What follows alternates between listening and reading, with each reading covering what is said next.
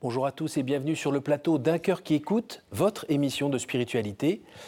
Eh bien aujourd'hui, nous avons la chance d'avoir un invité qui vient de Belgique et qui s'appelle Floris. Bonjour Floris. Bonjour Cyril. Euh, Floris, c'est votre prénom Votre C'est mon prénom, mon nom de baptême, oui. Et euh, je l'ai pris aussi comme nom, nom d'artiste quand j'ai commencé à dessiner, à publier des livres, puisque c'est un nom assez unique. Donc, euh. Oui. Il n'y avait pas d'autres personnes qui avaient ce nom-là. Donc vous venez de publier aux éditions des Béatitudes La fabuleuse aventure de la prière. Eh bien, bon, bah, ça ressemble à une bande dessinée en fait. Oui, c'est peut-être un piège, oui. Voilà. c'est un peu plus compliqué que ça. Euh, vous allez pouvoir nous en parler dans un instant. Juste avant, bien, merci de nous lire un extrait de texte de votre choix. Oui. C'était toi. Perdu au fond de mes pensées, je pensais à toi, comme tout le temps. Perdu au fond de mes souvenirs, ton visage me revient et m'attire. C'était toi que j'attendais depuis ce temps. C'était toi que j'attendais depuis longtemps. C'était toi qui m'avais pris par la main. C'était toi pour qui chaque jour mon cœur bat. Maintenant tu es là. Je ne cesse de vouloir être dans tes bras. Maintenant tu es ma vie celui pour qui chaque jour je vis. C'est de qui? Euh, c'est une, ça vient d'un recueil de textes offert par mon épouse, qu'elle a écrit pour moi il y a quelque temps, et euh, donc euh, dans des circonstances assez particulières dont on va peut-être parler. Et euh, voilà, c'est écrit une, grande amoureuse pour l'homme chanceux que je suis. Et donc je l'ai choisi évidemment aussi pour son étonnante simplicité, parce que j'aime bien les choses simples.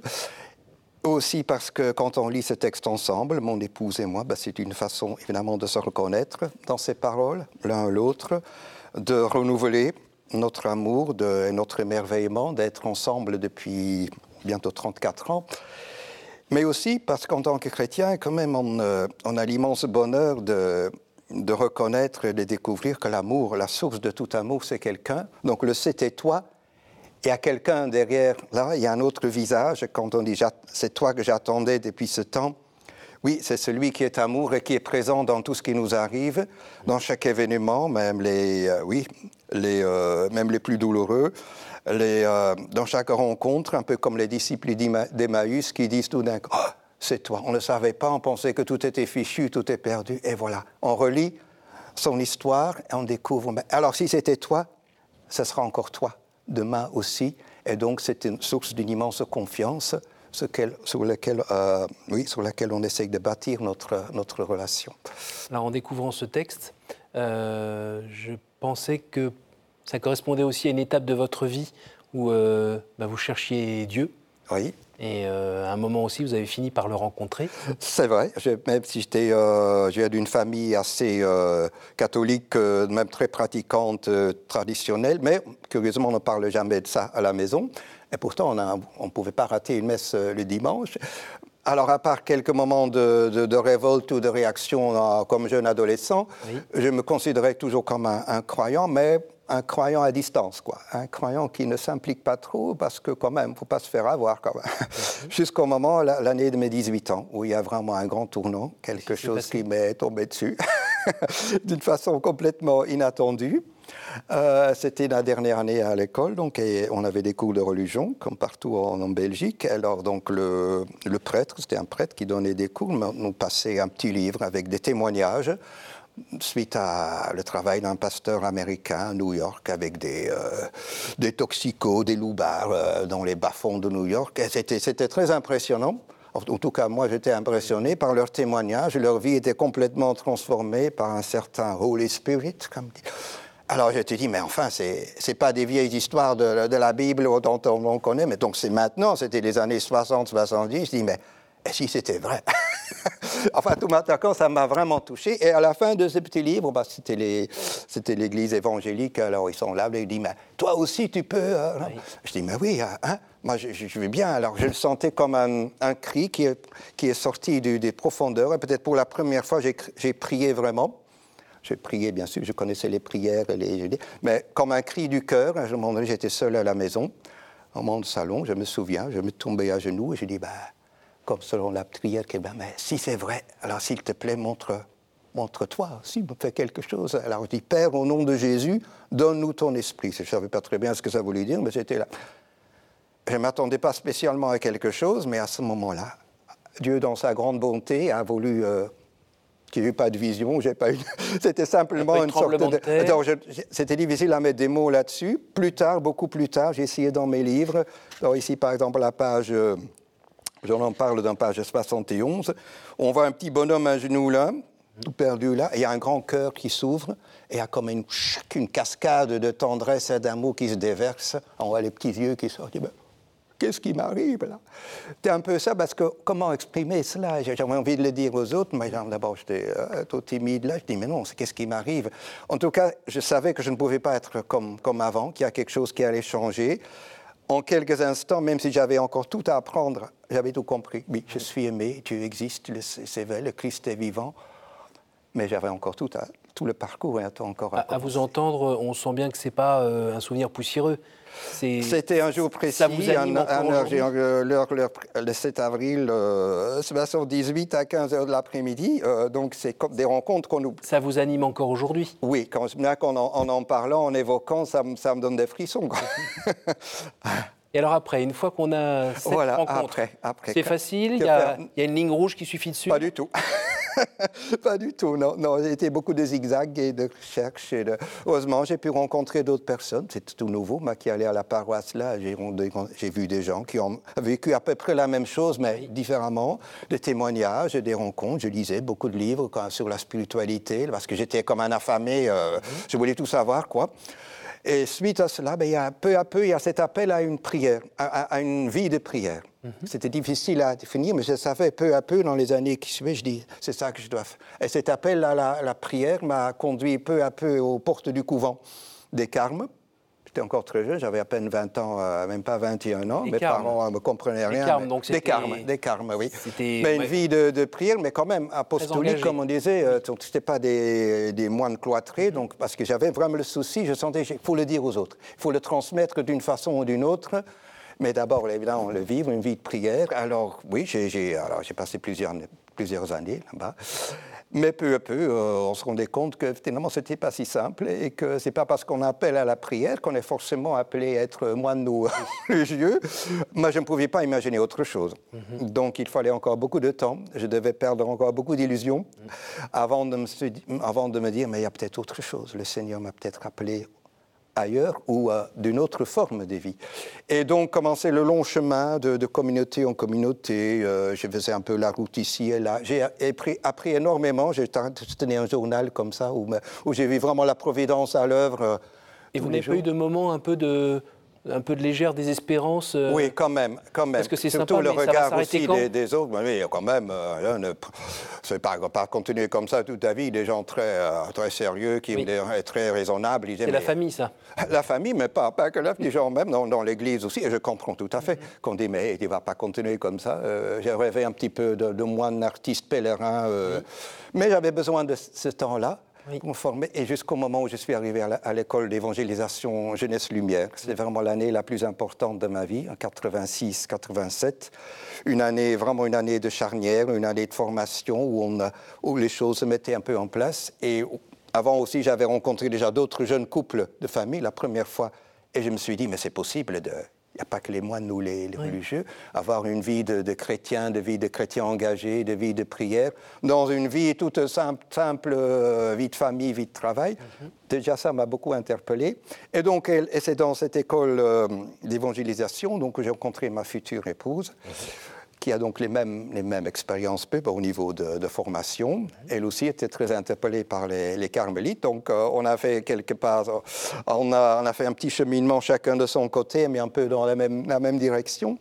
Et, et, voilà, donc c'était le, signe que j'attendais. Et, euh, et, je dis voilà, on s'est lancé, et c'est le début d'une autre aventure. Donc, et puis l'aventure avec cinq enfants avec cinq enfants, tout à fait, oui, oui, oui, Alors après, cette, euh, souvent la question qui se pose, c'est une fois qu'on a eu la chance de rencontrer le Christ et qu'on s'est dit qu'on allait le suivre, euh, je parlais de ligne rouge tout à l'heure, bon, il y a eu quelques tribulations au départ, mais est-ce qu'après, bon, ça a suivi son chemin tranquillement et... Je pense qu'on n'a jamais eu vraiment un chemin tranquille. Non, non, d'abord parce qu'on on, euh, on, pouvait pas, on a, on a envie de s'engager. Déjà, on était très engagés dans, dans la paroisse. On, même, on pensait même accueillir les pauvres, accueillir les, on était même accueillir, on voulait même accueillir un enfant handicapé, euh, adopter un enfant.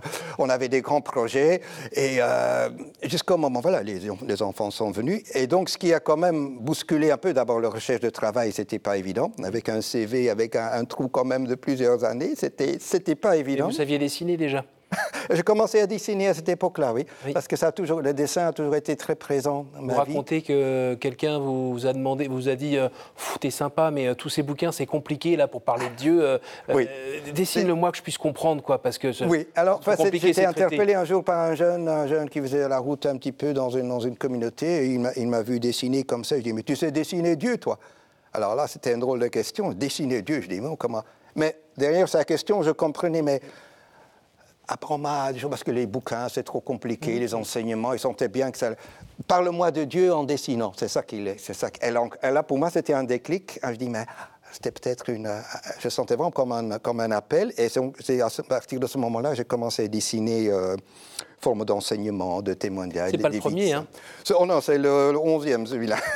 le premier, c'était en 89 les 150 fruits de l'esprit. Après, j'ai créé tout un, un des personnages. Euh, de Yaël De Yaël, agent secret de la joie, donc qui, qui se retrouve d'ailleurs dans, dans c'était mhm. mon univers en fait des, des, personnages. Donc c'est tout un euh, voilà tout un. Et, et là, qu'est-ce que vous cherchez à nous dire dans ces pages? Alors dans ces pages, euh, d'abord, oui, donc ma passion pour la, la, vie de prière et surtout pour ceux. D'abord, il y a plusieurs lectures possibles, plusieurs niveaux, disons. On se demande toujours, mais pour quel âge? On pense que c'est dessin, donc c'est forcément c'est pour les, tout petits. C'est vrai, les petits peuvent lire les, regarder les dessins à leur façon. Je crois que le texte est quand même un peu plus, plus ardu.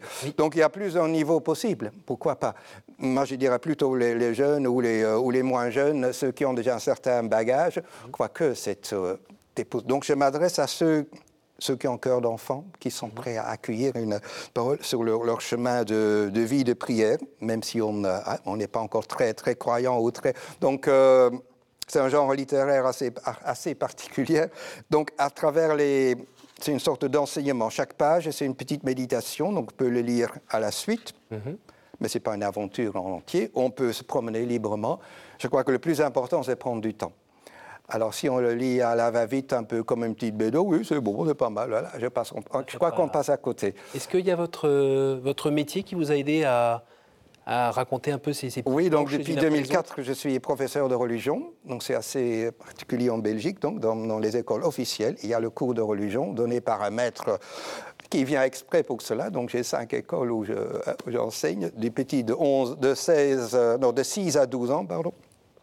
Et euh, donc j'ai toutes les classes pour ceux qui s'inscrivent dans mon cours. Donc c'est des parents qui choisissent l'option pour un peu expliquer le, contexte. Et donc évidemment mes dessins euh, ça sont la, la, base de mes, de mes cours et, ils sont toutes les religions alors, chacun, donc, on a, on a, on a le choix. Donc, s'il y a des musulmans, ben, ils vont chez leur professeur. Et, mais dans mon cours, évidemment, aborde aussi les autres, les autres religions, évidemment. oui. Alors, vous parliez tout à l'heure de, handicap.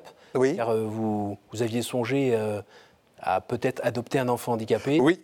Il n'y a pas eu besoin de le faire Mais il est venu tout seul. oui, c'est notre troisième euh, enfant, notre, euh, notre Johan, qui est venu en 1993, euh, suite à une, une, naissance très prématurée. Euh, sept, mois, à peine sept mois et demi, donc c'était au moins le sept mois. Et donc, donc il a eu euh, gardé un handicap depuis la naissance. C'est un, firme moteur cérébral, donc c'est un, handicap physique.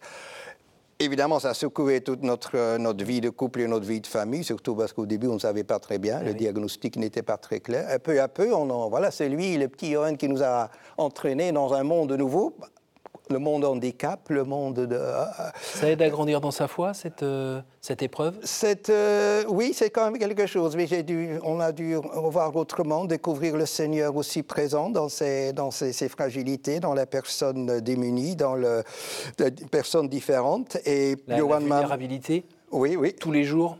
Tous les jours, tous les jours. Et donc, c'est Yoman, en fait, qui m'a amené à la communauté de l'Arche, où j'étais éducateur pendant plusieurs années. Sinon, j'aurais jamais pu songer à...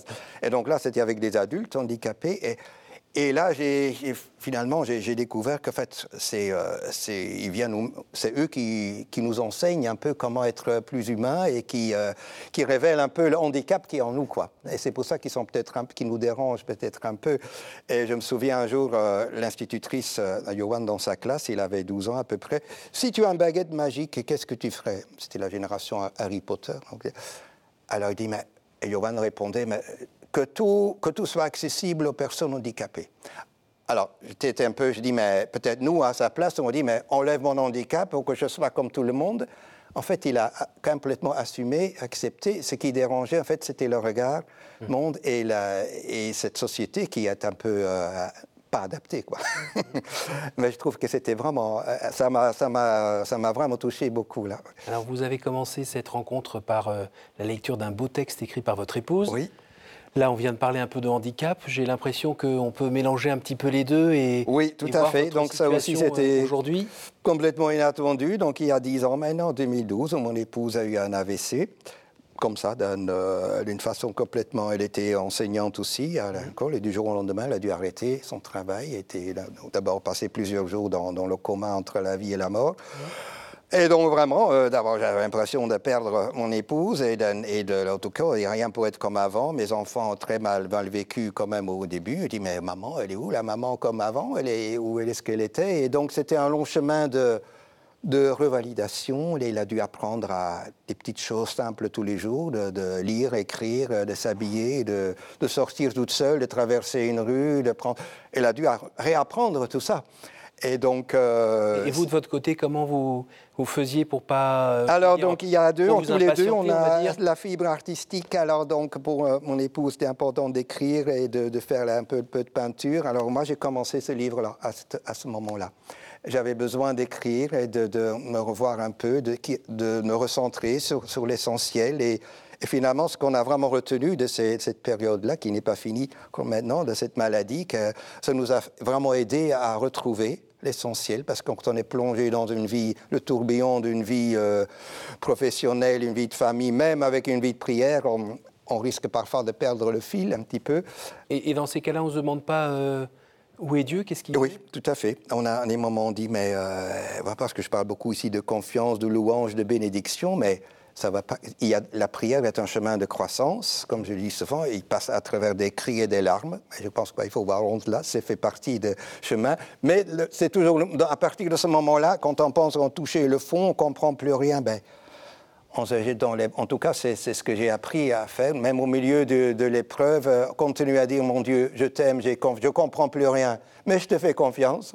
Et alors ceux qui disent que c'est euh, de la méthode Coué, de l'autosuggestion Oui, je, le dis aussi, c'est pas aujourd'hui, il fait noir, il fait dire croire qu'il fait euh, hein, qu'il y a la lumière dans une pièce noire, c'est pas ça, c'est ouvrir les fenêtres, moi je dis, et laisser entrer la lumière. Mais ceux qui ont le droit de dire ce qu'ils veulent, ben, en tout cas, c'est comme ça, pas comme ça que je le vis. C'est vraiment se tourner vers un autre et de dire mais tu es là présent, je comprends rien, mais euh, et, peu à peu voir que à travers tout ce chemin, le Seigneur est vraiment là. C'est pas qu'un dans nos têtes ça se passe ou dans le, il a vraiment montré avec des signes qu'on a retrouvé une paix plus profonde qu'on ne connaissait pas avant qu'on a appris à, s'aimer autrement mhm. et plus profondément. Là, je peux le dire en toute simplicité aussi.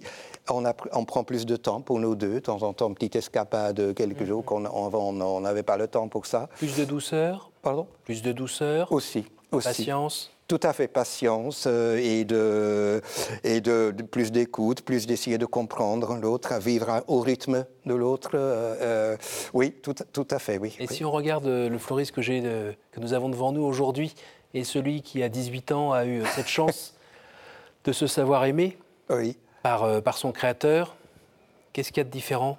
De différent des différences, c'est que voilà, j'ai vécu pas mal de choses. Il y, a, il y avait une certaine naïveté que j'ai toujours, que j'ai toujours, mais bon, peut-être. Euh, oui, évidemment, à travers les expériences et les rencontres, on est quand même un petit peu euh, formé, mais c'est toujours le même fleurisme. C'est le même fleurisme. Mais avec, plus précisément dans la relation à, à Dieu, à Jésus? Il s'est approfondi aussi peut-être plus simplifié aussi, de nouveau, le mot simplicité. Euh, J'aime par exemple simplement, j'ai découvert le, de nouveau le chapelet, le rosaire avec mon épouse, on, on, on prend le temps pour prier, tout ça que j'avais même pas, j'arrivais même jamais à prier le chapelet il y a dix ans, j'arrivais pas maintenant. c'est devenu une prière. C'est tellement. euh, donc ça aussi, c'est euh, un des fruits de, bah, de ce cheminement-là. On voit euh, à l'envers du livre, il est membre de la famille du Carmel de Marie Vierge Voilà. De quoi s'agit-il? C'est une nouvelle fondation, une nouvelle branche du Carmel, en fait, qui, existe maintenant depuis 20 ans, qui se trouve près de Montélimar. C'est une petite communauté de frères et sœurs, mais aussi avec des couples et des familles qui gravitent autour. Et nous, on fait partie de cette branche, euh, on appelle ça Sarepta, donc la branche des laïcs. On se voit une fois par an parce que c'est assez loin quand même de, de Bruxelles. Mais on vit en communion et pour nous, qu'est-ce que ça change? Ben, Apparemment rien, mais de savoir qu'on fait partie d'une communion, d'une famille et aussi une certaine consécration parce qu'on a fait un engagement. Et un jour, on a fait notre engagement il y a deux ans, ben, le prêtre a dit au nom de l'Église, soit prière au cœur du monde. Ce que je faisais déjà avant, ou que j'essaye de faire avant, mais cette fois-ci, j'étais, je me sentais mandaté donc, de l'Église. Et dans soutenu une par la prière des Et, et soutenu des frères et sœurs avec qui on garde vraiment. Et donc ça change quand même beaucoup, oui. Et pour la transmission euh, auprès des enfants, ça se fait facilement quand euh, c'est son métier à l'école Facilement, non, jamais facilement, Ah bon mais il y a quand même, puisqu'ils sont quand même, ils ont quand même choisi de devenir, en, en tout cas les parents, donc il y a une certaine hein, euh, attente, et euh, oui, ça peut, parfois il y a une- vraiment une grande, une grande. euh, je vais donner un exemple que je prends dans, ce livre-là, parce qu'eux aussi, ils m'apprennent, des choses. hein. Ben, J'ai le titre de maître de religion, mais les enfants sont nos, maîtres aussi, en tout cas dans ma classe. Il y a petite Gabriella, un jour, eh ben, il commence à dessiner sur le tableau, ils aiment ça, hein, à l'ancienne, avec un morceau de craie. Il dessine un grand Jésus, la croix. Je dis, c'est très bien, euh, mais, pourquoi les, bras, tu ne trouves pas qu'ils sont un peu... hein? Alors elle m'a regardé, mais monsieur, euh, c'est normal, euh, il faut bien qu'il y ait de la place pour tout le monde. Voilà. Alors là, cette, cette parole-là, je dis, mais où est-ce qu'il a trouvé ça? C'est de la théologie, euh, la spiritualité profonde. Alors, avec son aimable autorisation, je l'ai repris, le, j'ai repris le dessin dans mon, dans mon livre. Et après la transmission pour vos propres enfants? Oui, ça, c'était pas, c'est pas évident non plus. Évidemment, ils ont fait le parcours euh, des catéchèses euh, là. Et, euh, mais voilà, je crois que chacun se situe un peu à sa façon. En tout cas, ils ont tous demandé euh, un exemplaire. Alors, je vais donner euh, à chacun. Donc, c'est, ils, ils con- ils continuent leur chemin, mais je pense qu'ils sont assez très, très spirituels à leur façon. Et, se pour les, pour les parents qui nous, qui nous écoutent, c'est aussi la prière qui permet peut-être Et la- euh, oui, que ça puisse grandir?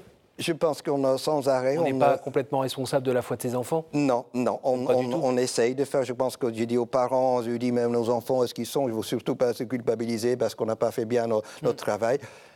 On, continue, on donne, on essaye de donner le- ce qui est le meilleur, ce qu'on pense qui est le meilleur à notre façon, parfois très maladroitement, et après, bah, l'enfant continue, continue son chemin, et ça aussi, c'est un chemin de confiance, en fait. Ah oui. Et puis, ce qu'on peut faire, c'est prier pour eux. Tout à fait.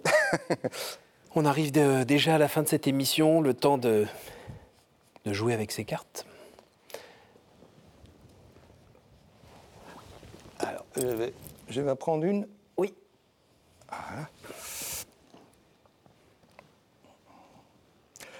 En dehors de la Sainte Famille, quel est le personnage biblique qui vous touche le plus en ce moment? Le personnage biblique. Euh, alors, je dirais, euh, je dirais Saint Jean, que, je découvre un petit peu, un petit peu plus euh, dans son évangile, dans son approche. Saint Jean près de la, près de la croix, euh, à, qui, euh, hein, à qui Jésus, vas-y, vas-y ton fils, vas-y ta mère, euh, qui est là contre le cœur de Jésus au moment de... le- Oui, c'est des- il, m'interpelle beaucoup hein, dans ma vie de prière.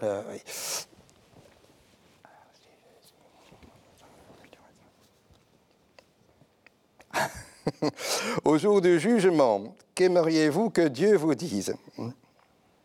Entre dans la joie de ton Seigneur.